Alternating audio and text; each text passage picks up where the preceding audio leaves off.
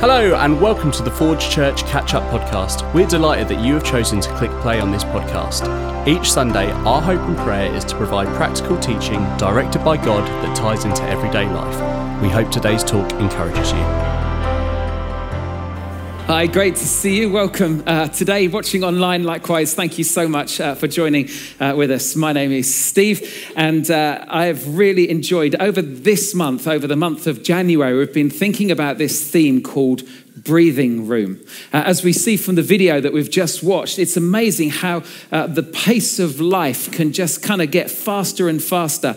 Uh, and um, it's so easy to overcommit and to overspend and to overwork, and so that we then feel overwhelmed uh, and we feel stressed and anxious. Uh, and um, it's incredible, actually, the amount of people that end up when going down and not stopping and not having breathing room. We end up in places of having debt counseling and having marriage counseling and having emotional um, needs counseling because of a breakdown that we have because life has become, it's not enjoyable, life has become overwhelming. And so, this series is all about this idea that God has created you and me to have breathing room, breathing room in our schedules, breathing room in our finances, but also breathing room, which is what we're thinking about today, breathing room in our relationships. Breathing room, as we've said a number of times before, it's that space between our current pace and our limits. It's the margin that we have. It's when we look in our diary and still see that we've got an evening free. It's going to our bank balance and realizing that we're still in the black and not in the red. It's just having that little bit of margin. And so that's what um, uh, breathing room is. And, and one of the tensions that you and I, every single one of us, will face as we go through life, the tension is this there is not enough time. If we want to do everything, uh, uh and uh, be the people that we want to be, there just doesn't seem to be enough time. Over the uh, just to tell you a little bit of uh, my story, over the last 27 years, I've had the privilege of leading uh, this church. Back in 1992, there was a group of us um, uh, who were looking to start this new church, and it was an incredibly exciting time. Uh, so we started in November 1992. Uh, Sarah uh, my wife, uh, she was expecting our first baby. And so, just within a few months of the church starting, um, uh, there was Sarah also changing nappies and attending leadership meetings. And uh, there was just so much going on. And with um, the leadership team and others who were supportive, it was such an exciting time. And so much time went into seeing the church start and, um, uh, and start to grow. and I loved it. Honestly, I loved it. Uh, and in a sense, it didn't matter how much time it took, just because there was this momentum uh, and there was the excitement of what God uh, was going to do. And as time went on, the tension of this, there's not enough time, slowly built. And I loved my work. And I loved my family because after um, a couple of years, there was um, not just baby Sam, but there was baby Alice and growing up Sam. And then there was baby Rachel and then and Alice and Sam. And so we had uh, our three kids. Sarah couldn't do as much in the church because uh, inevitably um, uh, she wanted to be able to um, look after the kids. Uh, and so there was me doing work and then her doing some work and looking after the kids. Uh, and life within our household was fairly frantic um, uh, at times. And what I realized was this is that if I do everything that I want to do for, for my job, for my work, for the church, I wouldn't have time for the family. And if I wanted to give time to the family uh, and to, to, be a dad as the kids were growing up and spending time with Sarah, um, uh, if I was to give the time that I felt I really needed and wanted to, there wasn't going to be enough time to do work. And actually, I've lived with that tension over these last 27 years. Um, that's nothing new because most of you live with that tension too. But added to this, I was working for the church. You know, I was doing God's work. This was God's call on my life. Uh, and so, what I was doing, you know, I wasn't just mucking out pigs. or I wasn't just teaching kids. No, no, no. I was doing God's work because I was building the church. And Sarah was so understanding and she was so undemanding when I headed out for another meeting. And what, what would tend to happen is that I would work during the day and doing all the things that, and then I discovered that normal people with normal jobs only were ever free in the evening. So therefore, I would then be out most evenings. And what it ended up with was me apologizing to Sarah, saying, I'm really sorry, I'm out again tonight. I've got to meet up with so and so. And that became our life. And home life suffered because the demands of the job kind of so easily took priority. And I'm, uh, I'm a people pleaser, so if someone asks me to do something or to meet with them, I, I will nearly always say yes because I just want to be able uh, to please people. When Sarah was diagnosed with bowel cancer, that was the wake up call because that's when we had to make some big decisions in um, our family life.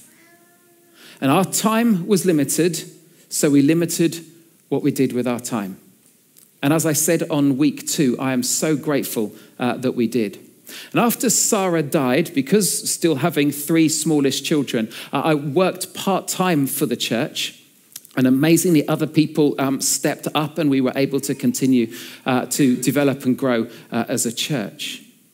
I, I was hugely supported by my mum, uh, who had given up work to help look after the kids, uh, by Sue Johnson, who just invested so much time again with looking after the kids, which meant that I could still uh, work for some of that time.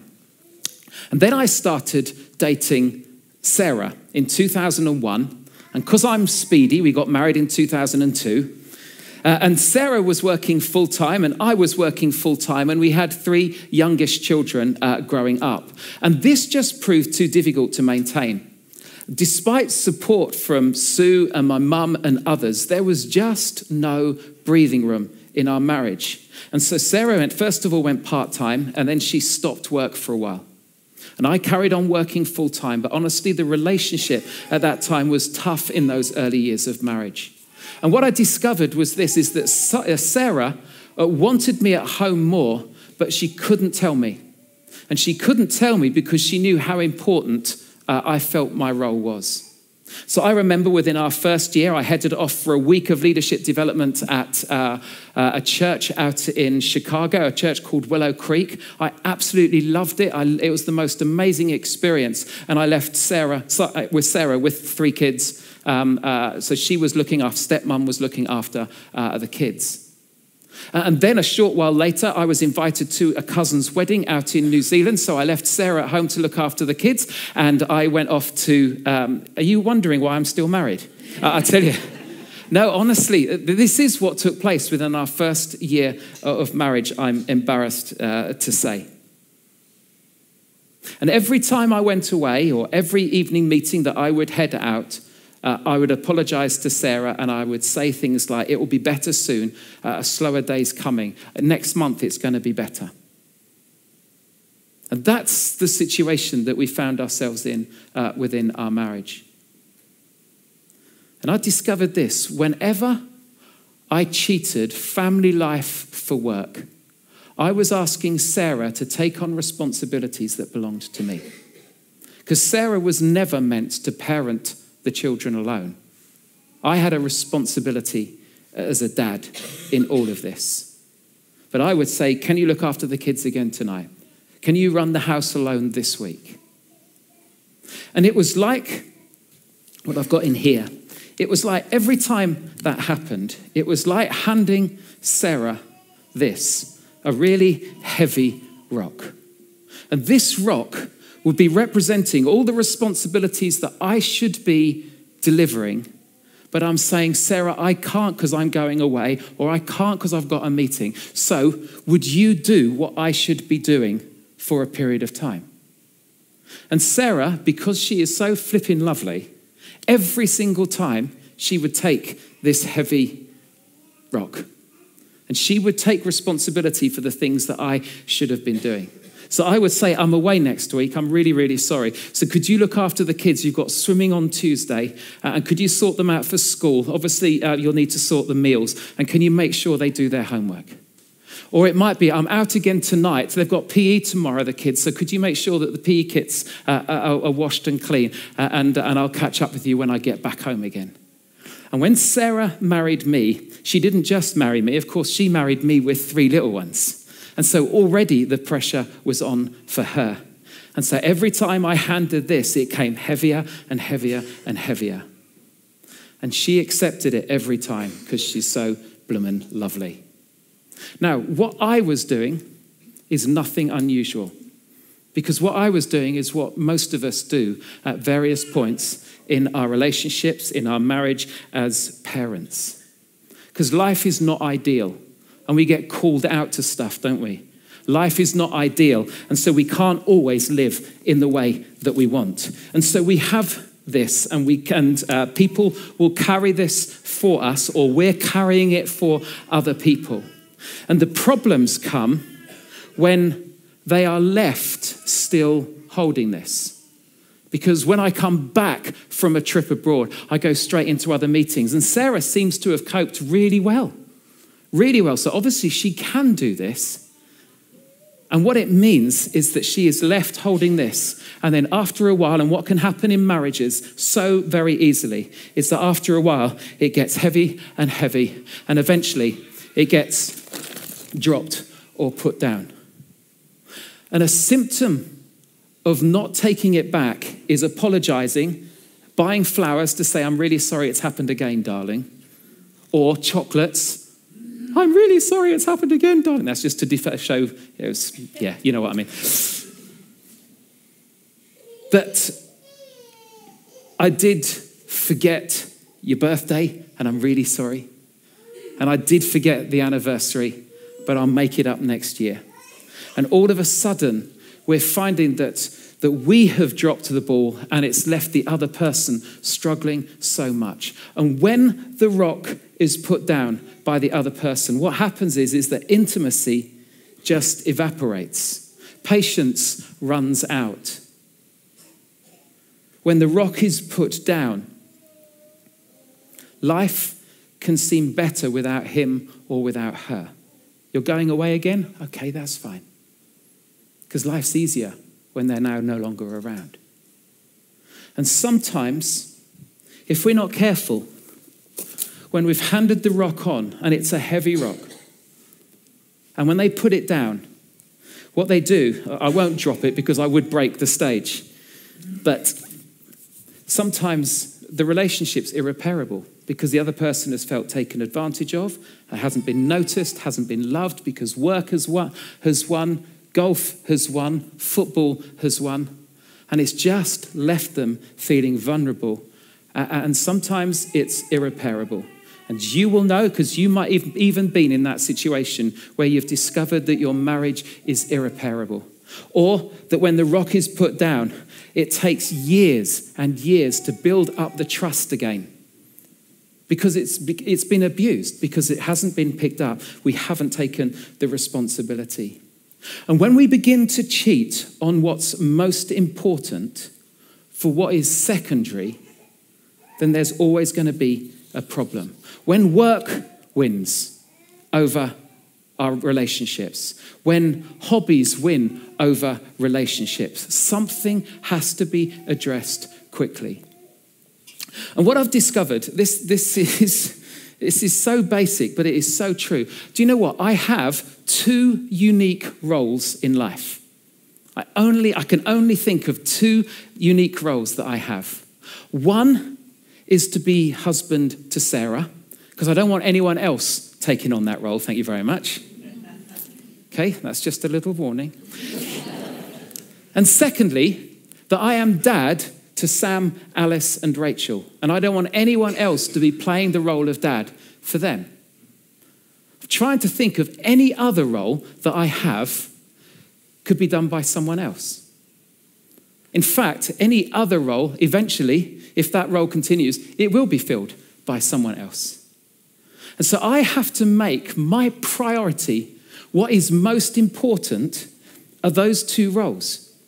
It's to be a husband and a good husband to my wife, Sarah, and to be a dad, a good dad to Sam, Alice, and Rachel.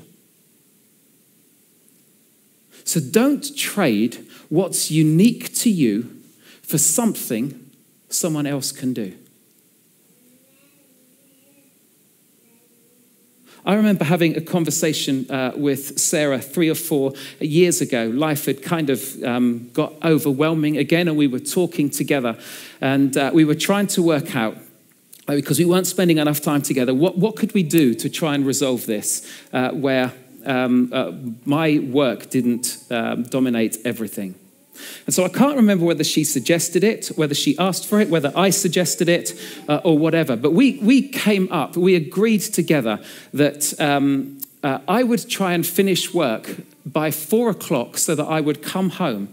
So if I had an evening meeting, I would have two to three hours at home before heading out again. And that seemed, uh, that seemed a kind of a really good solution because it meant that we could walk the dog together. And when we walk the dog, we tend to talk together. It meant that we could have tea uh, uh, and, and all of that. And the decision was incredibly easy and incredibly difficult. You see, it was, it was difficult because I would always have more stuff to do. And so when it got to four o'clock, I hadn't finished my jobs and I got another evening meeting and I have to be ready for that evening meeting. So I found it really, really hard to do. But I also found it really, really easy because I actually like spending time with my wife. And so thinking gets to four o'clock, if I can head home then, then we can have a bit of space and a bit of time together. We could have a bit of breathing room where we could talk. And so the other reason why um, it kind of felt really important is because it was applying something that I have read in the New Testament lots and lots and lots. And in a sense, it just brought a new application to a truth that I so believe in. Because for you, you need to, um, it's really important that you understand um, who I am and where I come from. The songs that we've been singing today, do you know what? I so believe them. You see, I so believe that God loves me. And I so believe that God loves all of us. I believe that He cares for us and that He wants the very, very best for us. And I believe that not just because it sounds like a nice thing to believe, even though it is. I believe it because God has revealed Himself in a person, in the person of Jesus. And Jesus demonstrated love and He spoke about love uh, in such an incredible way. And so I believe that Jesus was the Son of God that he was the one who, who loved me enough so that when I mess up, I know that I'm forgiven because he's already paid the debt for what I've done wrong when he died on the cross. And, and that's the ultimate view of love that I, I believe in, where someone gives their life for someone else. And I believe that, that three days later, Jesus rose again from the dead and that people saw him and met him uh, uh and their lives were changed by him. And so everything that I believe is not just a, kind of a, a lovely thought, it's rooted in something. In fact, it's rooted in someone. And Jesus had so much to say about life, and his followers would remember that, and some of them would write it down. And some of them would say, I remember Jesus talking about this, and so they would record it. And so much of the New Testament is written by people who knew Jesus or who knew the followers of Jesus. And a man called Peter, who was one of Jesus' followers, spoke about marriage. And a man called Paul, who knew the followers of Jesus, spoke about marriage. And Paul once wrote to a church, and he wrote these words. And, and this is so important for me because this is what I believe Jesus was teaching. And, and we get the application through Paul. This is what he said about marriage submit to one another out of reverence for Christ. Submit Submit means to accept or to yield to the will of another person. Submit means putting that person's deal before my deal. To submit says, Sarah, whatever you need, I'm going to do my best to make sure that you have it. I've never been asked to submit to the church.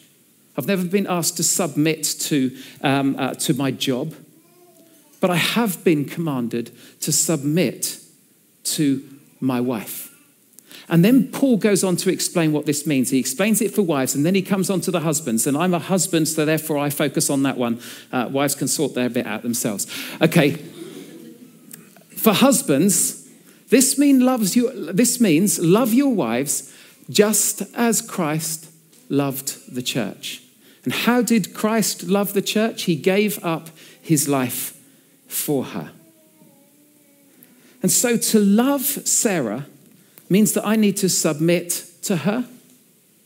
And it means that I have to love her so wholeheartedly that I give my life to her.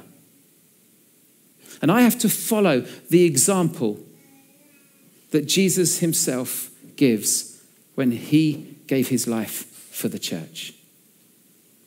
So I knew as a husband that I had to create breathing room in our marriage and it meant that I had to put Sarah before my job, Sarah before my dreams, Sarah before church growth, Sarah before you. Hmm. That's what it meant.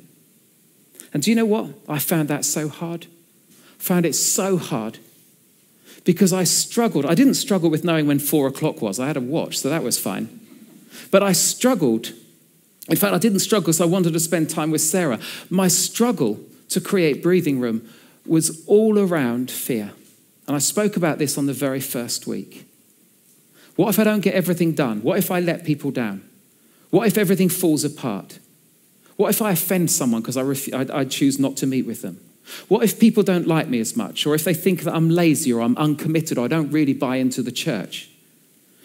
And what drives breathing room right out of our lives, out of our relationships, is this word called fear. Uh, the fear of missing out, the fear of not being liked, the fear of falling behind, the fear of not mattering, so therefore I have to prove myself to show that I'm valuable. And it is so deep rooted within each one of us. And so it is not surprising at all that the most frequent command that God gives throughout the whole of the Bible, the Old Testament and the New Testament, is about this. The most frequent command?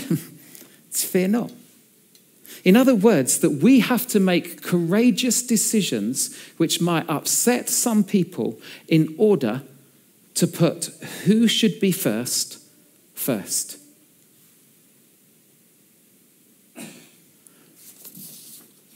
The only way, the only way that I know how to build a strong marriage is if Sarah and I have space to be together, to have time to be able to talk together, to have time to do stuff together. It's the only way. Do you know what? There is no shortcut. Flowers are not shortcuts. They're not. They're apologies. And this is true in marriage. And some of you have to hear this today.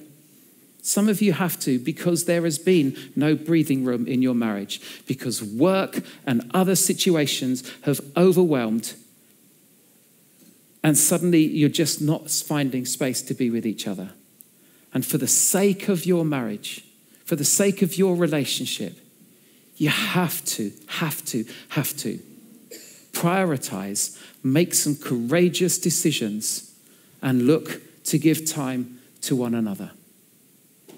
And what those courageous decisions look like will, will, will vary. For some of us, it will be having a night in and choosing to do that. For some of us, it might be moving house because you have to downsize because you just can't keep going on the mortgage payments that you're doing at the moment.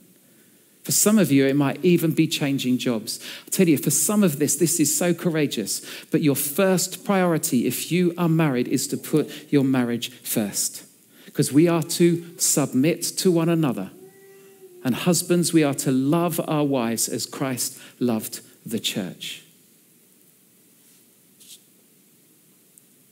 You have to cheat something else and not your spouse or your family to be able to have the time that you need. So if you're married, I just if you're married, if you're uh, have um, uh, if you're living with someone, whatever, I want to ask, I want to encourage you to ask two questions, two questions of each other. Question one is this: What responsibilities have I given to you that I need to take back off you? Where do I need to step up again because I've got lazy or I've allowed other things to take over? Come on, be really brave and ask that. And if you are asked that question, be honest. Be honest. And secondly, the second question is what can I do that will help you so that our marriage or our relationship can flourish? I tell you, have those conversations. They can be hard conversations but they can be the making again of building a flourishing marriage and family life. This is true for any relationship, whether it's family, whether it's friend. And for those of you who are Jesus followers, for those of you who are Christians here today, exactly the same applies to our relationship with our Heavenly Father. David would write these words. He would say, Be still be still. It's God speaking through David. Be still and know that I'm God. I love the message version. Step out of the traffic. Take a long, loving look at me, your high God. If you really want to grow your faith and to know the God who loves you, you have to, have to create the breathing space to invest time in talking with Him, in listening to Him, in reading what He said about how we can live our lives and of who He is. Jesus modeled it. Jesus lived such a busy life, and yet still he took time aside. And it just says that Jesus left the crowds and he went off to a solitary place. And you'll read that time and time again. Sometimes it was just him, sometimes he took his closest friends. But he knew how important for him and his heavenly Father to have the breathing room to know and listen and to spend time with each other. I've chosen to do the year through the Bible, the Nicky Gumbel version of this year, to make sure that every day when I first wake up, some of my the very first things that I do is to be reading uh, and getting what God has said into my thoughts and into my heart. What can you do?